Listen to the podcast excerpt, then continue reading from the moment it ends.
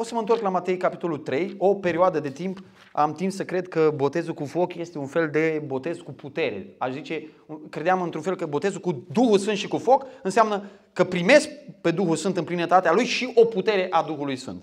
Dar din ce spune Ioan aici, înțeleg în felul următor. Ioan zice, Ioan, știm foarte clar, a fost trimis de Dumnezeu ca să pregătească calea Domnului, al lui Mesia.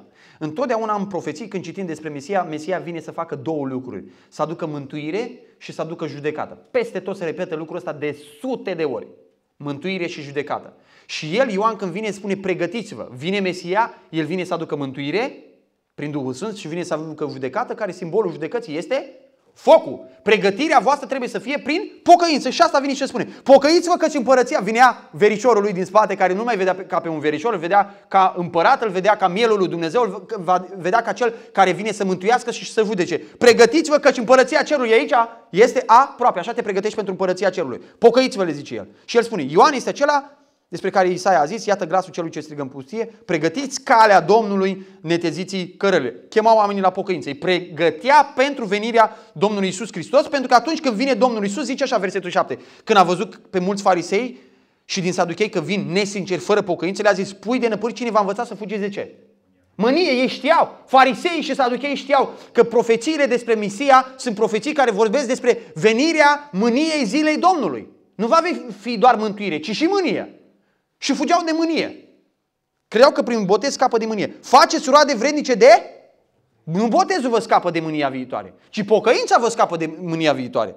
Să nu credeți că puteți zice în voi înși vă. Nici Avram nu vă poate scăpa de mânia viitoare. Căci vă spun că Dumnezeu din pietrele acestea poate să ridice fiul lui Avram. Iată că și... Asta e simbolul judecății. Securea a și fost înfiptă la rădăcenia pomilor. Dumnezeu deja să hotărâse în privința lui Israel. În privința celei mai mari părți din Israel, noi știm foarte clar, cea mai mare parte din Israel a fost tăiată, Romani capitolul 11. Până la o vreme de împlinire a numărului de plin a neamurilor, când Dumnezeu iar se va întoarce spre Israel. Asta este înțelegerea mea din cuvântul lui Dumnezeu. Securea și fost înfiptă. A venit să caute rod un an, doi, trei, l-a trimis pe fiul lui. Domnul Iisus spune în pildă, l-a trimis pe fiul lui. A venit cu mântuire fiul lui. Veniți la ospăț. Și unii dintre ei au spus, iată, moștenitorul Solomonul și spune, ce va face el? Va trimite va arde cetatea aceea, va dărâma totul de acolo și asta s-a întâmplat în anul 70 cu poporul Israel. Da? Știți foarte bine, securea a și fost înfiptă la rădăcina pomilor. Deci orice pom care nu face rod bun va fi tăiat și aruncat în foc. Cât despre mine, eu vă botez cu apă spre pocăință, dar cel ce vine după mine este mai puternic decât mine și eu nu sunt vrednic să-i duc încălțămintea, el vă va boteza cu Duhul Sfânt și cu foc. Și versetul următor spune, același are lopata în mână, aici nu mai vorbește de, uh, uitați, același are lopata în mână, își va curăți cu desăvârșire aria lui, își va strânge grâul în grânar, partea bună, dar pleava o va arde într-un foc care nu se stinge. Deci este foarte clar, Domnul Isus a venit să facă două lucrări. O lucrare de mântuire și o lucrare de judecată. El însuși a spus, toată judecata Dumnezeu a dat-o Fiului. Iar judecata pentru Israel a fost o judecată făcută chiar în generația respectivă, uh, uh, prin dărâmarea Ierusalimului și așa mai departe. Profeții foarte clare pe care Domnul Iisus Hristos le-a făcut. Deci cred că botezul cu foc este un lucru, eu așa înțeleg din cuvântul lui Dumnezeu, care face referire precisă în contextul acesta la Israel. Și au fost botezați cu foc. Cei care n-au primit pe Mesia, l-au respins pe Mesia, au persecutat pe apostoli și așa mai departe. A venit mânia lui Dumnezeu peste ei.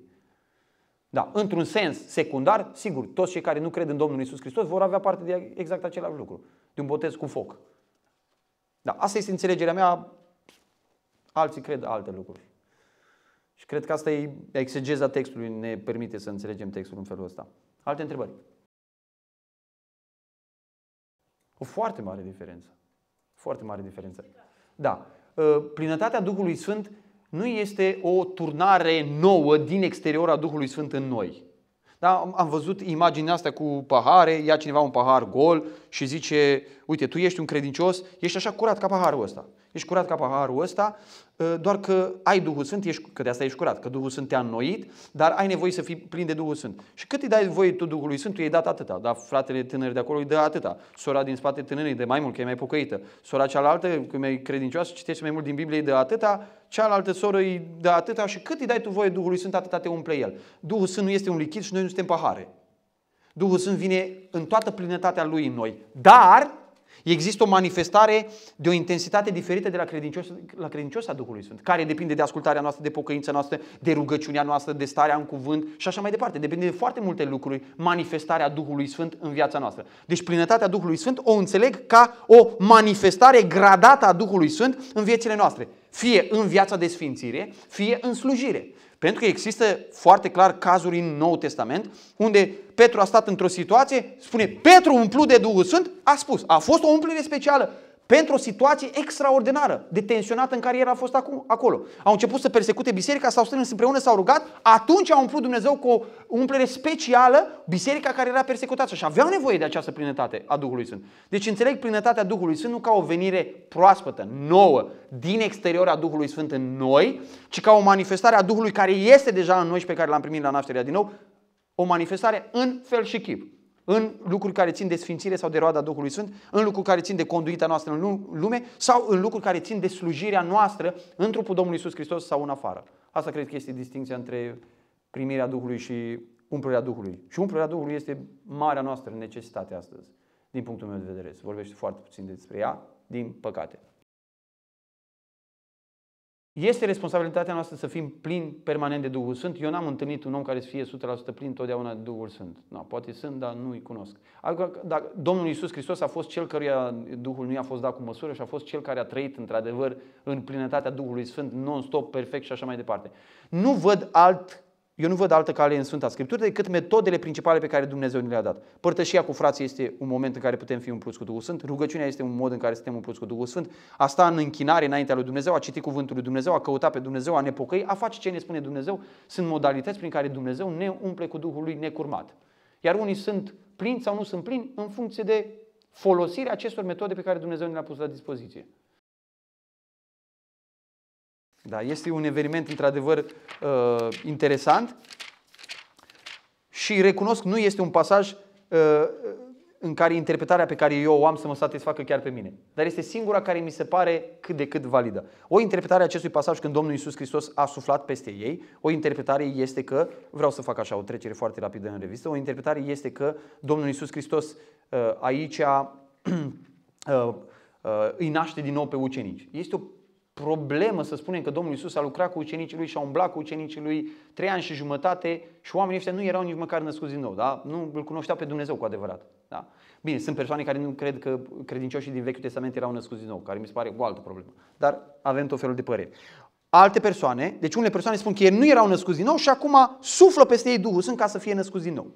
Alte persoane spun că Domnul Isus Hristos aici le dă Duhul Sfânt Uh, sau o manifestare a Duhului Sfânt din perioada uh, de la înviere până la uh, până la coborârea Duhului Sfânt, botezul cu Duhul Sfânt. Adică exact cum aveau Duhul Sfânt credincioși în Vechiul Testament. Da?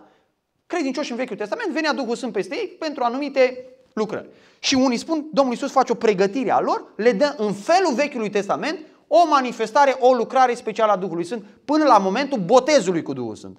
Alte persoane, printre care mă găsesc și eu, cred că aici este un moment, uh, aș spune, prefigurativ în care Domnul Iisus Hristos își întărește promisiunea Lui, adică un pasaj paralel cu Luca 24, în care Domnul spune, așteptați aici în Ierusalim, sau fapte capitolul 1, și veți fi botezați cu Duhul Sfânt. Cred că Domnul face un act simbolic în care le întărește promisiunea de a primi Duhul Sfânt. De ce spun lucrul ăsta? Pentru că Domnul Iisus, uh, sau Ioan sumarizează aici uh, momentul în care ei sunt închiși aici, Domnul Iisus vine și arată semnele învierii sale și Domnul spune așa, pace vouă, cum a trimis pe mine Tatăl, așa vă trimis și eu pe voi. Păi stai puțin, unde a trimis? Ca dacă e trimiterea de a se duce în lume, păi ea depinde de coborârea Duhului Sfânt. Și imediat după aceea spune, după aceste vorbe, a suflat peste ei și le-a zis, luați Duh Sfânt și ascultați. Celor ce le veți ierta păcatele vor fi iertate, celor ce le veți ține vor fi ținute. Cum să faci asta? Prin Evanghelie. Prin Evanghelie. Da? Când un om crede Evanghelia, îi spui iertate, îi sunt păcatele. Când nu o crede Evanghelia, păcatele îi sunt ținute. Este responsabilitatea predicatorului să informeze de lucrul acesta. Deci de asta văd coborârea Duhului Sfânt, ă, promisiunea Duhului Sfânt, trimiterea lor ă, în lume și ă, chestiunea cu iertarea păcatelor mi se pare toate că fac parte din marea trimitere pe care le-a dat-o Domnul Isus Hristos. Asta este înțelegerea mea, dar din nou, nu mi-aș da capul pentru interpretarea asta. Nu mi se pare o chestiune fundamentală. Asta e o întrebare retorică, nu e o întrebare. Dar răspundem și la ea. Uh, Efeseni 5 este important pasajul acesta pentru că el este paralel cu Coloseni, capitolul 3. Efeseni 5 spune așa, uh, versetul 18, um, da? Nu vă îmbătați de vin, nu, luăm cu 17. Uh, nu fiți nepricepuți, ci înțelegeți care este voia Domnului. Deci primul lucru pe care ne spune înainte de a fi plin cu Duhul Sfânt este să înțelegem voia Domnului. Întrebarea este, un om care vrea să rămână nepriceput și fără discernământ și nu vrea să înțeleagă voia Domnului, nu citește cuvântul Domnului, nu studiază cuvântul Domnului, întrebarea este dacă el poate să fie umplut cu Duhul Sfânt, versetul următor. Eu zic că nu.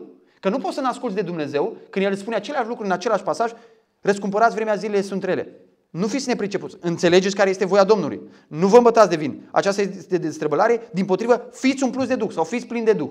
Pasajul paralel și după aceea spune, vorbiți între voi cu psalm, cu cântări de laudă și așa mai departe. Pasajul paralel nu mai spune să uh, uh, înțelegem voia Domnului sau să nu ne îmbătăm de vin, ci ne spune așa, cuvântul lui Hristos să locuiască din belșug în voi. Și urmează exact aceleași lucruri pe care le spune Efeseni. Învățați-vă, sfătuiți-vă unii pe alții cu psalmi, cu cântări de laudă, cu cântări duhovnicești și urmează pasajul exact ca în Efeseni. Dar în loc să spună fiți plini de Duh, spune cuvântul lui Hristos să locuiască din belșug în voi. Întrebare. Pe care dintre ele trebuie să o facem? Noi spunem pe ambele, dar eu cred că e același lucru. Cu alte cuvinte, cum înțeleg pasajurile acestea de plinătatea Duhului Sfânt? Când eu stau înaintea... Vă dau un exemplu. Eu mă trezesc mâine dimineață și citesc la rând, uitați, iau aleatoriu de aici, uh, Efeseni, capitolul 6, versetul 4. Voi, părinților, nu întărătați la mânie pe copiii voștri. Mi-am întărătat copiii la mânie. Am mai strigat la ei, m-am mai purtat cum nu trebuie, mi-am întărătat copiii la mânie. N-am fost plin de Duhul Sfânt că m-am purtat cu copiii mei. Doamne, mă pocăiesc înaintea ta de manifestările astea păcătoase, mânioase, uh, mă mărturisesc înaintea ta. Te rog, ajută-mă să fiu un tată plin de Duhul Sfânt care să-mi cresc copiii ăștia pentru împărăția ta, să fie ucenici ai Domnului. Vin înaintea lui Dumnezeu, am înțeles voia lui Dumnezeu, m-a cercetat, m-am pocăit, m-am mărturisit înaintea lui Dumnezeu și Duhul lui Dumnezeu are libertatea toată ca să mă umple, să trăiesc cum îmi arată cuvântul lui Dumnezeu. El nu mă... Vă spun, am fost, cred că poate mai mult decât voi toți care sunteți pe aici, poate cineva a fost mai mult decât mine, la tot felul de întâlniri astea în care am strigat și eu după puteri și după tot felul de lucruri. Să dea foarte multe situații, oamenii sunt foarte debusolați, nici nu știu pentru ce vor. Nu, nu-i caricaturizez pentru că am fost acolo, știu experiența asta. Pentru ce? Vreau putere, Doamne, dăm putere. Pentru ce să-ți dea putere? Pentru ce să-ți dea putere? Și ai să vezi că ideile lui despre puterea Duhului Sfânt sunt cu totul ciudate. A, tu ești în ce clasă ești? Sunt în clasa 12 A, tu vrei putere ca să mărturisești la colegele tale pe Domnul Isus Hristos și nu mai faceți concurență în modă, în frizuri și în tot felul de lucruri, să vă uitați în reviste și așa mai departe, ci vrei să cunoască și el în sfârșit pe Domnul Isus Hristos, acum în ultimul ceas. A, păi nu, nu la asta mă gândeam eu. A, tu te gândeai la altceva. Deci în plinătatea Duhului Sfânt, în Efeseni, în Coloseni, în pasajele paralele, plinătatea Duhului Sfânt depinde, este legată de înțelegerea voii lui Dumnezeu, de locuirea în belșug a cuvântului lui Dumnezeu. Ca Duh, Duhul Sfânt nu poate onora decât cuvântul pe care El l-a inspirat. El ne-a spus, Duhul Sfânt, Biblia ne spune foarte clar, au scris această scriptură mânați de Duhul Sfânt. Duhul Sfânt îți spune, asta este voia mea, când tu spui, vreau, uite, vreau Duhul Sfânt să împlinesc voia ta, Duhul Sfânt te va umple ca să o împlinești. Când eu n-am niciun interes pentru voia lui Dumnezeu, cred că lucrurile sunt foarte clare de ce o să fiu umplut altceva, restul lucrurilor de care pot să fiu plin, în absența plinătății Duhului Sfânt. Și foarte interesant că foarte multe persoane care spun, ă, domnule, plinătatea Duhului Sfânt, botezul cu Duhul Sfânt, botezul cu Duhul Sfânt. Deci ce atâta teorie, ce atâta cuvânt și atâta teorie. Noi vrem, să, noi vrem putere, nu teorie. Nu te... Da, dacă spui tu despre cuvântul lui Dumnezeu că este teorie, eu cred că ești călăuzit de alt Duh. Că Duhul Sfânt este cel care a, împlinit acest, a inspirat acest cuvânt. Nu se poate ca Duhul Sfânt să fie inspirat un cuvânt despre care el să spună ulterior, asta e slovă care o omoară, nu vă bateți capul cu ea. Păi ce sens are? Textul cu slova care omoară, iar Duhul dă viață, nu este un, un contrast între Biblia Duhului Sfânt și Duhul Sfânt, ci este un contrast între legea Vechiului Testament, care este slovă, care omoară, ea vine să descopere păcatul, să ne arate cât de ticăloși nenorociți suntem, iar Duhul, când ne-am văzut păcătoșenia, Duhul vine și ne dă viață. Ne aduce la viață.